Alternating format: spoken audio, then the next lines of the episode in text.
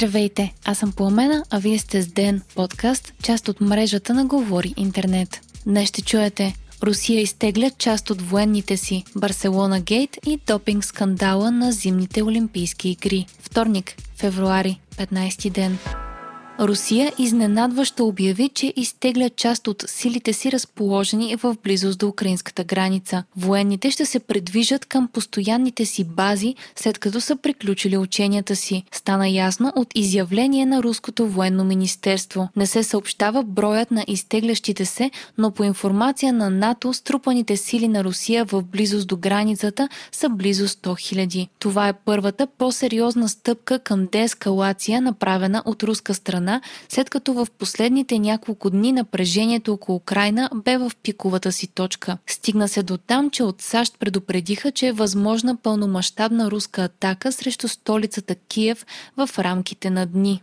Генералният секретар на НАТО Йенс Столтенберг определи действията на Русия като причина за предпазлив оптимизъм. Според Столтенберг обаче изтеглянето на част от силите на Москва не представлява деескалация, ако Русия остави оборудване до границата с Украина, което да улесни бързото укрепване на нейните позиции. В същото време Русия заяви, че диалогът с Запада продължава. Част от опитите за дипломатическо решение на ситуацията е и предстоящата визита на канцлера на Германия Олаф Шолц. Той ще се срещне с Путин, за да обсъдят ситуацията с Украина.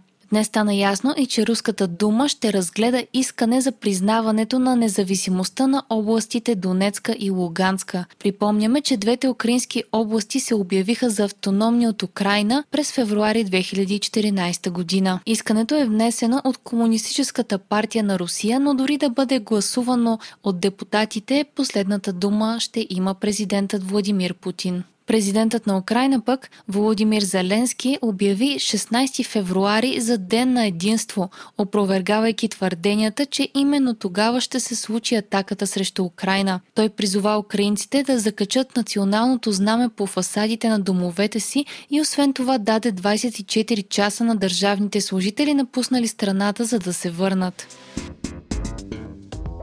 Испанските служби имат доказателства, от които би могло да се направи заключение, че в така нареченият случай Барселона Гейт са били изпрани над 5 милиона евро. В международното разследване за пране на пари е замесено и името на бившият премьер Бойко Борисов. Това става ясно от заключения, определени като предварителни, които са били изпратени до ДАНС от испанските власти. В доклада няма пряко посочване на Борисов като директно свързан или проверяван от властите, но името му се споменава многократно, пише Дневник. Също така са анализирани връзките на бившият премиер с предполагаеми замесени в аферата лица. Вчера, по време на участие в лице в лице, премиерът Кирил Петков заяви, че снимки на Борисов присъстват в доклада на испанските власти. Петков заяви, че Борисов не е уличен директно в престъпление, а според каталунските разследващи в аферата Барселона Гейт има замесени висшестоящи лица. Докладът на испанските власти вече е и в специализираната прокуратура където ще бъде анализиран и ще бъде преценено дали информацията, получена от Испания,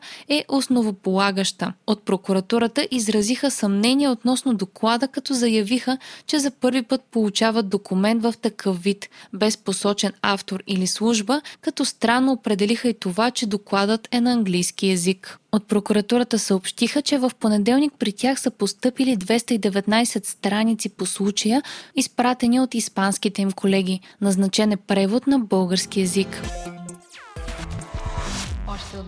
Този следобед започна консултативният съвет по национална сигурност при президента, на който ще бъдат обсъдени рисковете за България от кризата около Украина. На фокус ще е състоянието на българските въоръжени сили канадското правителство обяви, че ще предприеме извънредни мерки, за да се справи с кризата, предизвикана от протеста на шофьорите на камиони и тирове срещу задължителната вакцинация срещу COVID. Припомняме, че общественото недоволство продължава вече трета седмица, а основни пътни артерии в няколко големи града в Канада все още са блокирани. Премиерът на страната Джастин Трюдо обяви, че правителството ще задейства закона за извънредни ситуации. Той би им позволил да замразяват банковите сметки на хора, свързани с протеста, без нужда от съдебна заповед. Законът е използван само три пъти в историята на Канада. Новак Джокович заяви, че не е против ваксините, но ще пропусне турнирите от големия шлем, които изискват задължителна вакцинация. Сърбинът каза, че ако това е цената, е готов да я плати и винаги е подкрепил свободата на избор какво да слагаш в тялото си. Това е първото официално изявление на тенисист номер едно по темата, след като не бе допуснат да се състезава в Australian Open. Българката Александра Фейгин се класира за волната програма в фигурното парзаляне на Олимпийските игри в Пекин. Фейгин е първата ни фигуристка, която се състезава на зимни игри от 24 години насам.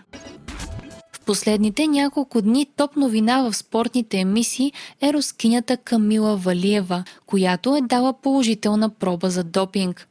Това бе официално съобщено от Международната агенция за тестване на 11 февруари. Валиева се състезава в зимните Олимпийски игри. Веществото, което е открито в кръвта й е триметазитин, което увеличава издръжливостта на спортистите и поради тази причина е забранено. Положителната проба на рускинята е от 25 декември миналата година по време на шампионат в Русия. На 8 февруари руската антидопингова агенция отстранява Валиева временно, но след като тя обжалва, правата и да се състезава са възстановени. Така Международната Международният олимпийски комитет, Световната антидопингова агенция и Международният съюз по кънки заедно подадоха жалба срещу фигуристката, която днес бе отхвърлена от спортния арбитражен съд и Камила Валиева ще бъде допусната до индивидуалната надпревара по фигурно парзаляне. Мотивите, с които жалбата е отхвърлена са, че Валиева все още е защитено лице по правилата на Световният антидопингов кодекс,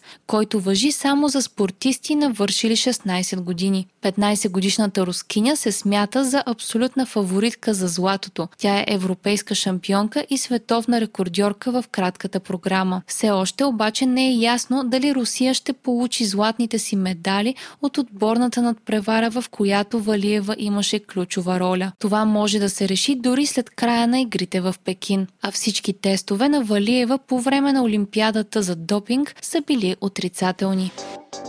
Вие слушахте подкаста Ден, част от мрежата на Говори Интернет. Епизода подготвих аз по умена Крумова Петкова, а аудиомонтажа направи Антон Велев. Можете да ни подкрепите, като станете наш патрон в patreon.com Говори Интернет и изберете опцията Денник.